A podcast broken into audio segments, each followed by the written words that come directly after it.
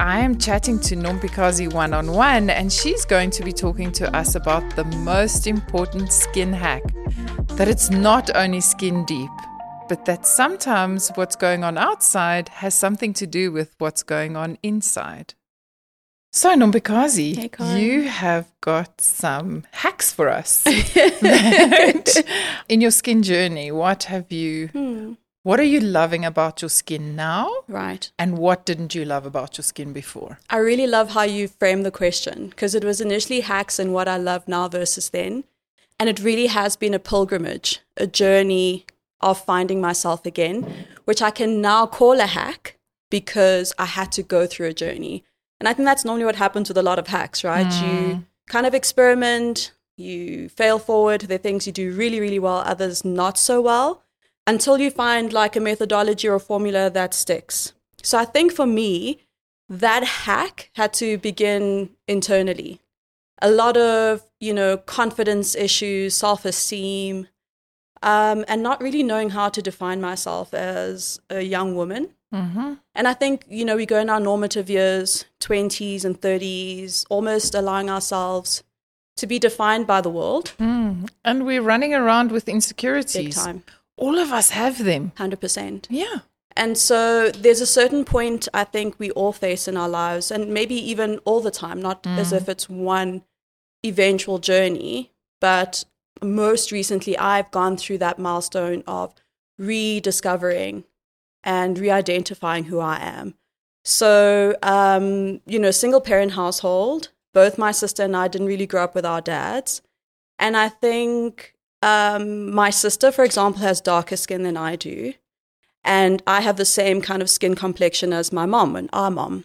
And I think growing up, there was always kind of like an insecurity in terms of our skin complexion. That was the first thing. And I always carried some level of guilt as to why do I look like mom more than she does. But I think mm. over the years, as she's now grown so beautifully in her own skin, she's now a successful lawyer living in Europe. I wish I could trade places oh, with her. Must right be now. nice. Must be As so Nikki nice, right? But she's now actually started to exude so much beauty that her and I both love in our mom, mm-hmm. in her own way. And I see so much of our mom in her. But for me, I think I was always that girl in weaves and wigs, because I was, as I was growing older, maybe initially I looked like my mom more, mm-hmm. but then I started to look a lot like my dad. So I had a lot of internal conflicts of, you know, who do I look like? And seeing myself in a mirror and seeing a man that I never knew growing up. So then I was like, okay, well, I don't know if I can, you know, deal with this face every day. And I think not only wigs and weaves as almost a cover-up, but makeup mm-hmm. as well. Mm-hmm. And I know I'm taking the long route. I'm taking mm-hmm. the garden route towards we this hack. We love the detail. But I think definitely um, the exercise of, you know, putting so much effort into how I presented myself, but not for the right reasons. I think I was definitely hiding from who I am naturally.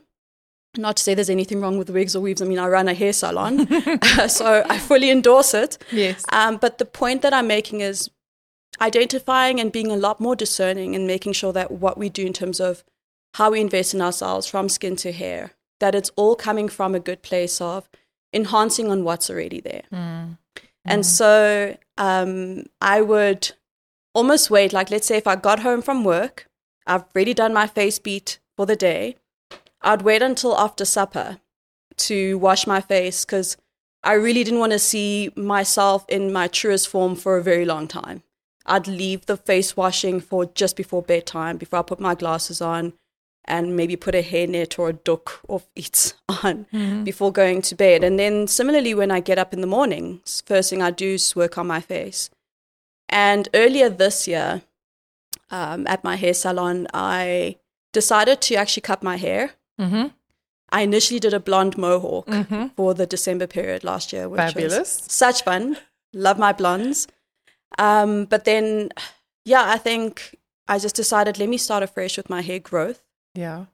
Um, and I've been, you know, using the Luminesce range for, you, you know, you guys have looked after my skin for a couple of years. And I think when I, yeah, when I started, so I've been using the range, the range has been doing good for my skin, but I never really started to, I, I couldn't then appreciate the benefits of having a good skin. Having a good skin or everything that you, for example, have invested in. I mean, you took time to analyze my skin to say, you know, with the hyperpigmentation and all of that.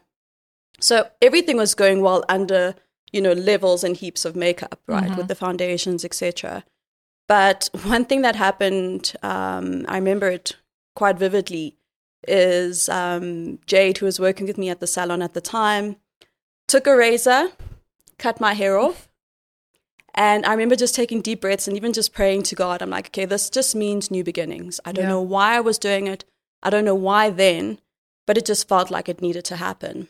And as they were now shaving and I could see pieces of my hair on the floor, I looked at myself in the mirror and I just saw my dad looking back at me and I burst into tears. Oh, honey. And I remember I, for the first time, I didn't really resent what was looking back at me. I also had to make a lot of peace with my past mm. um, in seeing that, look, I may not have gone to know the man like growing up, but I'm grateful to have both my parents around in this day and age and to lay it at God's feet.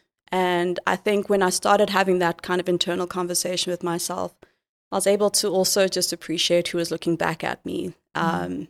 Especially because my dad's features are so strong. Mm. And at times I look with, like my mom if I put on red lipstick. But So so who is Nompikazi behind the mask? So Nompikazi definitely needs no mask anymore. Mm-hmm. I would invest thousands a month going to buy your makeups, foundations, you name it. Um I think she's, or I know she's a woman who finally knows who she is and whose she is. Because I think we all harbor some form of resentment or pain from our past. And if we're not dealing with it correctly, um, it just manifests itself in such toxic ways in terms of how we engage with our loved ones or how we present ourselves in the workplace. And if I hadn't identified that, I would not be the Nompikazi sitting in front of you today. So mm-hmm. I am renewed, mm-hmm. um, a lot more at peace and a lot more grounded, mm-hmm. a lot less unshaken and deeply rooted in what God wants for me and my purpose. But that was not an overnight journey.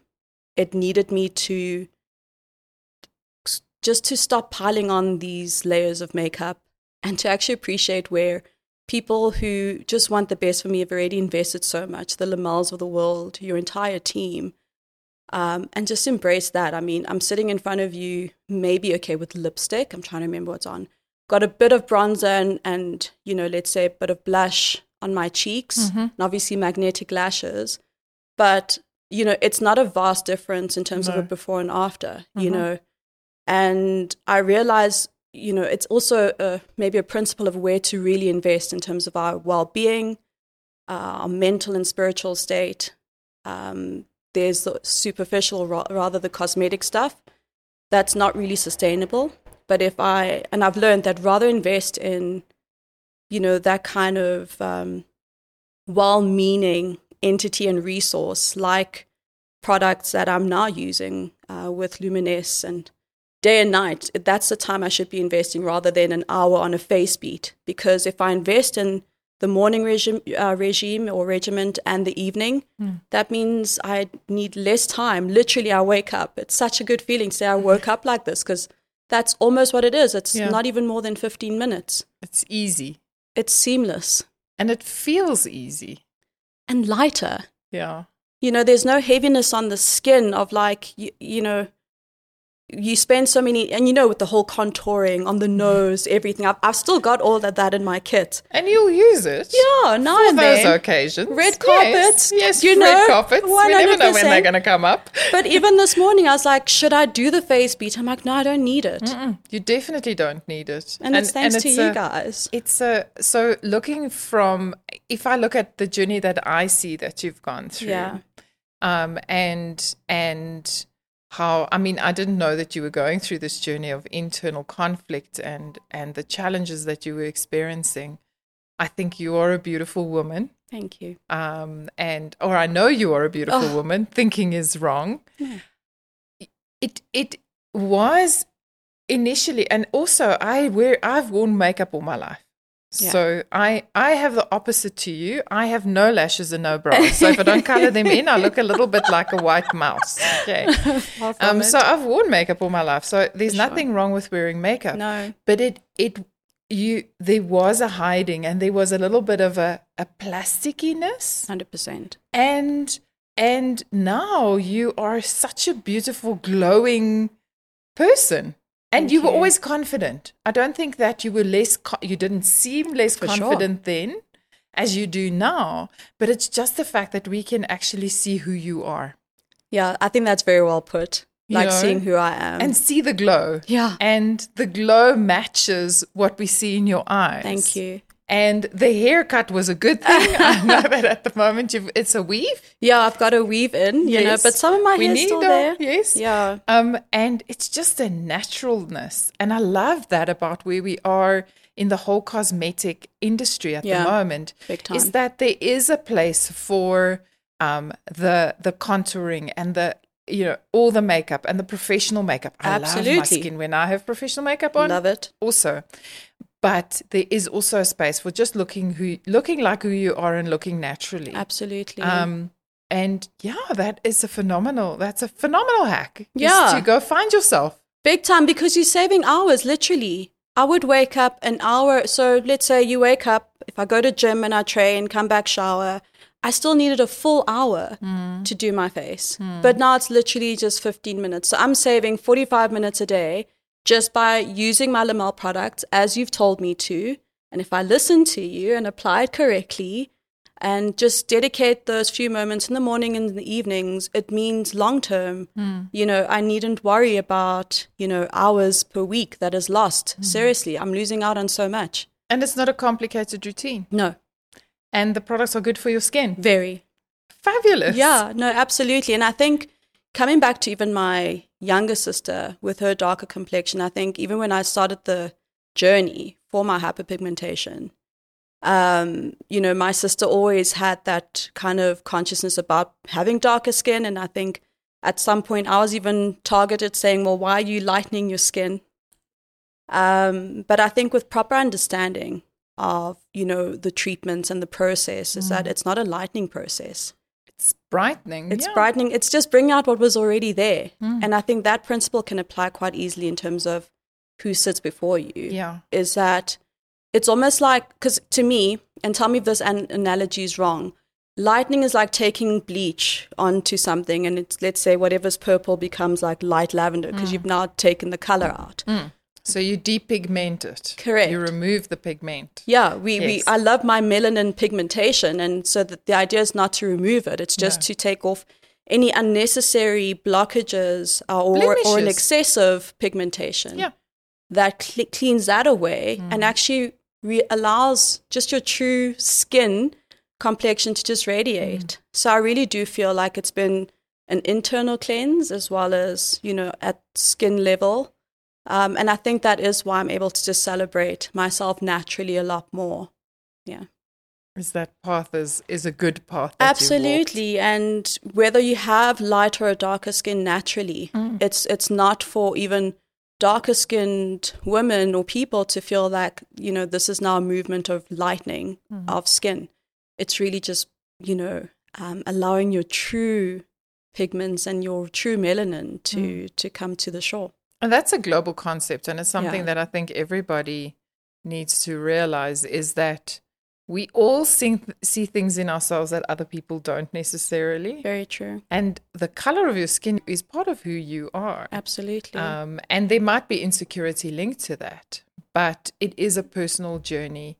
And I love the fact that you've been able to share that with us. Thank you. Thank you very much, Nompikazi, for spending a little bit of time in a one-on-one with sure. me. Sure, it's been an honor. That was an interesting conversation. And yeah, I'm hoping we'll do many more of I those. I look forward to it. Listen to this podcast on all audio platforms and please share it with people who you think would value this information.